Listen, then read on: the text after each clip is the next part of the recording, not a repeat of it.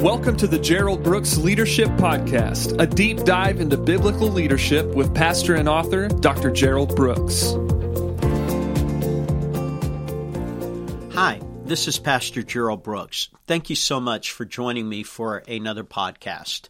Um, every time we do a podcast, I'm just thrilled to have you with me uh, across the nation, across the world. There are people who are joining in and jumping in in their leadership journey uh, just to learn and to wrap their arms around the leadership uh, qualities that are needed to be an effective leader. And so, thank you so much for being a part. Thank you for telling others about this and sending these podcasts out to your friends and to your team. It really, really is something that uh, means so much to me. Um, before we uh, get into the lesson, I want to remind you that throughout the year I do an event called a roundtable.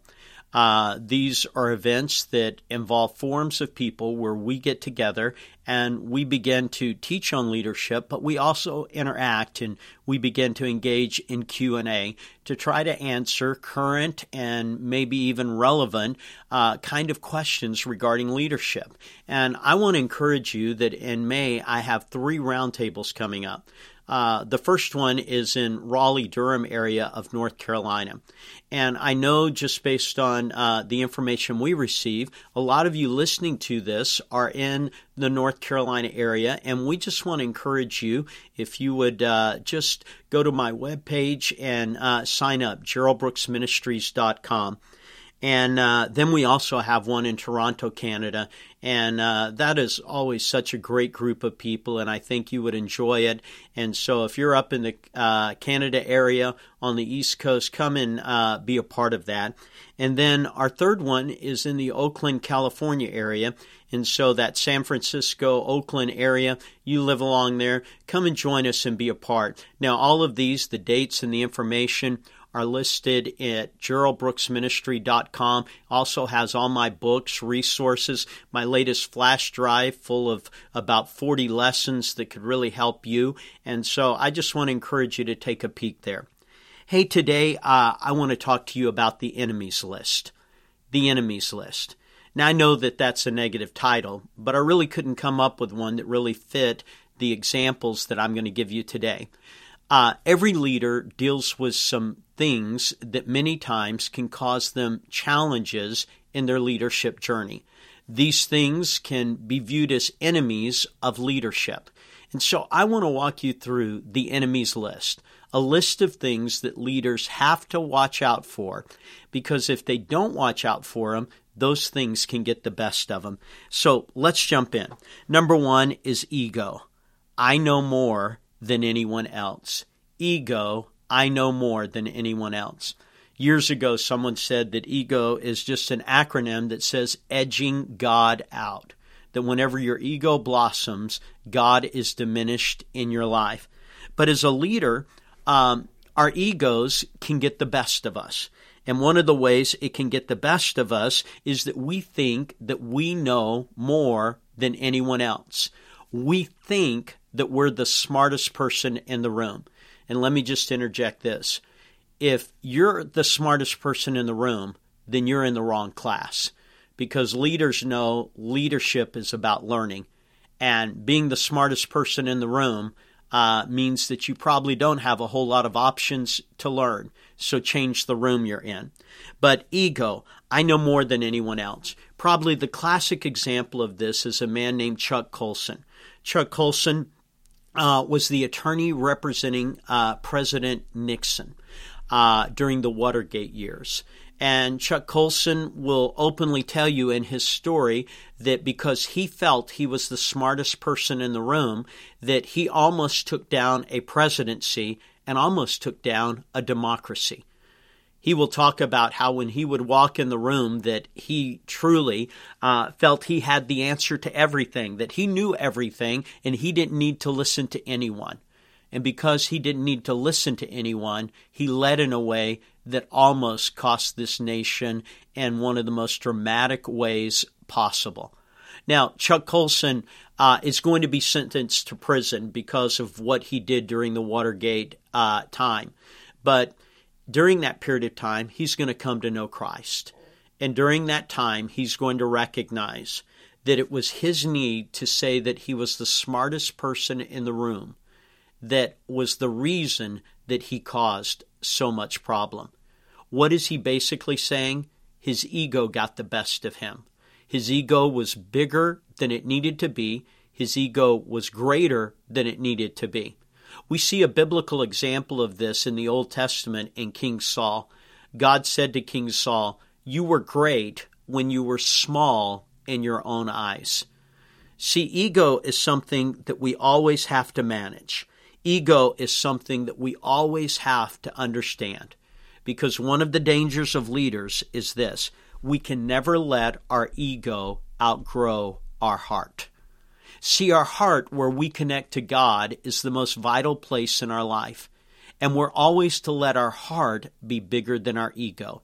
And any time a leader lets their ego be bigger than their heart, then what happens is they're prone to problems.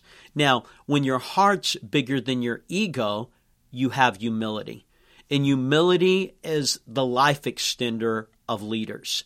See, the reason most people don't lead for a long time is they lack the humility factor. They've let their ego become bigger than their heart. And so when you talk about enemies, every leader I know has an ego. All the good leaders I know have egos. All the bad leaders I know have egos. It's not having an ego, it's letting your ego become bigger than your heart. You have to keep it in its right place. You have to understand the condition that the ego needs to be in. It's not that you humiliate yourself, it's that because of where your heart is, you can humble yourself.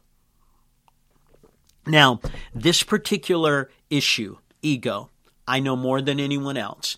It has gotten so many leaders in trouble. It is an enemy that we have to watch out for. Number two is personal management. I am the exception to the rule.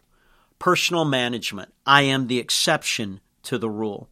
See, a lot of times uh, leaders have high expectations of others. They expect them to toe the line. They expect them to do all the little things. They expect them never to cut corners. But if you don't have personal management as a leader, what you'll start thinking is, I don't have to do what everyone else does. Now, in the organization that I lead, I realize that my job isn't the same as everyone else's.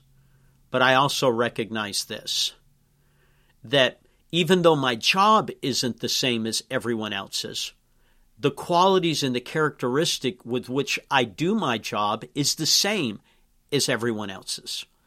So I do my job with a sense of helpfulness. I, I do my job with a sense of sacrifice and dedication. I do my job based on the characteristics of my job are no different than anyone else's. But see, anytime I think I'm the exception, I don't have to be kind. I don't have to be considerate. I don't have to be thoughtful. I don't have to be loving. I don't have to be intentional. Anytime I think that, anytime I think that, I become an exception. So a lot of times, what happens in leadership is leaders are great at projecting on others what they're not doing themselves. And here's the reality you don't get to lead without knowing how to follow. Every great leader is a great follower. They know how to follow the rules, they know how to follow the standards, they know how to follow the integrity issues, they know how to follow. And if you are going to lead, then you have to know how to follow. But you cannot let your personal management be the area that allows you, oh, I don't have to do that. I'm not like everyone else. Well, I don't have to do that. That's not who I am. The truth of the matter is personal management in conducting our lives and conducting our jobs is the same. Whether you're the janitor or you're in the C suite, you get to conduct yourself the same. There are things that are expected of you. No, you don't get to be angry. No, you don't get to be frustrated. No, you don't get to be impatient. No, you don't get to, and you fill in the blank. Here's the simple truth personal management. I am the exception to the rule. So when we talk about enemies, we're talking about ego. I know more than anyone else. Personal management. I'm the exception to the rule. Number three, habit control. Habit control says this if I lack it, it won't hurt me. So when you lack habit control, you just think it won't hurt me. And what this ends up becoming is the old standard line do what I say and not what I do that somehow my habits, I can get away with what others cannot get away with. You know, years ago, I was reading an article and it was about the uh, Columbia uh, shuttle that blew up over Texas, literally, because I can remember the morning sitting on the couch, putting my shoes on, and you heard the concussion and you felt the concussion. Now, anyone growing up on a military base knows that when there's an explosion, there's the immediate explosion, but there's a concussion that goes out. And so immediately when I felt that, I said, something has blown up. But I didn't know what it was. I was heading out to take my son to a ball game, but a few minutes later, everyone was saying, Do you realize that the shuttle blew up? That it blew up over North Texas? Well, uh, the reason it blew up was on takeoff, some of the uh, foam had been displaced by ice. Ice had fallen off. It had hit some of the foam areas that were to protect the shuttle from heat, and it had damaged those and they fell off. Now, the interesting thing in this article is that they said 17 times before this flight, ice had fallen off and hit the foam. Now, in engineering, they call that a successful failure. And a successful failure is when you do something wrong and it doesn't cause an immediate result. And because it hadn't caused a problem 17 times before, what happened is they assumed it would never cause a problem. And see, that's what happens in leadership. We think that because we did something and it didn't immediately cause a problem, that we can keep doing it. Well, I can keep being angry. I can keep being biting with my words. I can keep being angry. I can keep being bitter. And so we do that and we don't think that it has a negative result because we're like the space shuttle. The first 17 times it didn't affect us. But here's the things about habits habits form your life. And when you have a habit, good or bad, you eventually get the reward of that. And that reward can be positive or that reward can be negative. But in this particular case, the Bible gives us instructions. It says, God is not mocked, for he that sows to the flesh shall reap of the flesh, and he that sows to the Spirit shall reap of the Spirit. What is it saying? It says, don't get fooled. In your life, if you keep doing the same bad thing over again, you may get away with it for a while, but eventually you're going to reap. On the other hand, your good habits, if you keep doing them, you will reap. But habit control is is that when we don't make our habits stay healthy and stay positive, and because we don't make them healthy and positive, eventually something happens. And so a lot of people will ask this question How did my life end up where it is? How did I end up where it is? Well, it's just simple. It was one step at a time. You got there because you took a step. Now, that step maybe didn't have negative results, but you kept taking a step and eventually you'll end up where you're going. And so, habit control, it won't hurt me. I get to keep doing the same things. People do this with addictions all the time. They do it with alcohol, they do it with drugs, they do it with painkillers. They think it's no big deal. Because the first time it didn't cause a problem, the second time it didn't cause a problem, the third time it didn't. But eventually, it causes a problem. So when you interrupt people, when you're abrupt to people, when you don't listen to people, it may not have an effect the first time, but eventually those habits create an outcome. And when the outcome happens, what the Bible says is don't ask why it occurred. Because in life, to the largest degree, we get what we do repeatedly over and over. So, habit control. Number four, relationships. The stepping stones to success. Relationships, the stepping stones to success. Now, I need to navigate this uh, just pretty delicately because I get that in leadership, there is this ongoing principle of networking. And that ongoing principle of networking is that you're always meeting people and engaging people. But I want to say that in the middle of networking, there's another question that needs to be involved. And that is in our lives, we need to ask a better question than who do I need to know? And I get it. We all need to know people. Because I have great relationships with some high powered people, it opens opportunity. I get that. And I know you get that. But in life, my only question cannot be who do I need to know? I need to ask a better question who do I need to help? See, I can't look at relationships as just being stepping stones. I have to enlarge those stones and say, maybe the reason I'm here is not so they can help me, but so I can help them. Maybe when I walk into the room, I don't look around and say, who do I need to meet? But I really need to ask the question, who do I need to help? And one of the things that I ask all the time to leaders is, who are you helping and how are you helping them? See, as a leader, you're always expecting people to help you but you don't receive what you don't give. And so, who are you helping? Who are you helping that can never help you? Who are you helping that may never help you? Who are you helping? Now, we can go through stories of people going out of their way and helping someone that they didn't think would ever help them, and then down the road, that person was in a different position and did help them. And that's a great story. But here's the principle if you're going to lead, you're going to help people at times who will never help you and can never help you. And relationships have to be bigger than stepping stones, they have to be opportunity stones, where we take the opportunity to say, How can I help this person? Number five, anger. Nothing great starts with hate.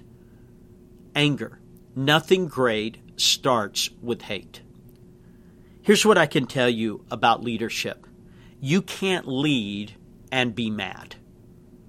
No leader can be an effective leader being mad. And you cannot lead and be effective if you're mad all the time. See, as a leader, you're a multiplier. Whatever you are, you multiply it. And you take that and you double down on it. So when you lead with anger, you create anger. And when you create anger, you get the results of anger. And what we find is that too many times it is anger that is the downfall of a leader. It's said about Alexander the Great that one day he was frustrated. He picked up his sword and he just sort of swung around. But when he did it, one of his best friends was in the way and he literally cut open his throat. The man died. Alexander the Great made this statement I've conquered the whole world, but I couldn't conquer me. I couldn't conquer anger. Well, see, in life, nothing great starts with hate. There's a lot of things that we dislike in the world, but when you lead, you have to lead from a better position than anger. Anger is the one reason that you can't lead. You can't lead with it because you multiply it. And if you multiply anger, you end up getting results you really, really don't want. Number six, complacency. I have done enough. See, for many leaders, we've done what we do for a lot of time, and we've done how we do what we do for a long time. But in the midst of doing what we do and how we do it for a long time, here's what we know. In life, complacency can get the best of us. And we begin to think, well, I've already done that. I don't need to do that again. Well, I've already learned. I don't need to keep learning. Well, I've already sacrificed. I don't need to keep sacrificing. But the reality is, is what starts you in leadership is what keeps you in leadership, and it's what sustains you in leadership, and it's what enables you to finish in leadership. You don't get to be less disciplined the longer you go in leadership. You get to be more disciplined. And one of the things that happens with leaders is they get sidetracked. They think yesterday's discipline guarantees tomorrow's success. But that's not true. Yesterday's discipline doesn't guarantee. What it guaranteed was yesterday. It doesn't guarantee tomorrow. And so in life, yesterday's sacrifice is today's comfort zone. And see, your comfort zone today is based on the sacrifices you made yesterday. But that comfort zone only changes when you make new sacrifices today. Number seven, history. I can't get over the past. I can't get over the past. See, a lot of leaders get caught in a time loop. They are the historians of their organization. They were there when they tried things and they were there when they did things. But in life, history is just that it tells us about the past. But if you're going to lead, you got to lead into the future. And so when you begin to lead into the future, you've got to say no to the past. Now, there are things that you can learn from the past and implement in the future, but you do not reproduce the past. Biblically, it goes like this Behold, I do a new thing. Remember the former things no more.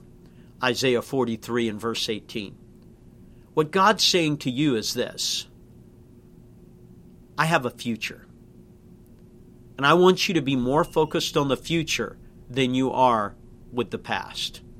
And that future is something that I want you to be focused on. So here we go. The enemies list ego. I know more than anyone else. Personal management. I'm the exception to the rule. Habits. It won't hurt me. Relationships. Stepping stones to the success. Anger. Nothing great starts with hate. Complacency. I have done enough. And history. I can't get over the past. These are the enemies that sidetrack a lot of leaders. Maybe you need to be honest right now and do an internal look and say, hey, this is where I'm at. But I think this list could help you in your leadership journey. Thank you so much for joining me. Again, if you do me a favor, tell someone about the podcast, let them know about it. Also, if you would do me this favor, uh, if you would look at the upcoming roundtables and sign up for one of them, I'd love to meet you face to face.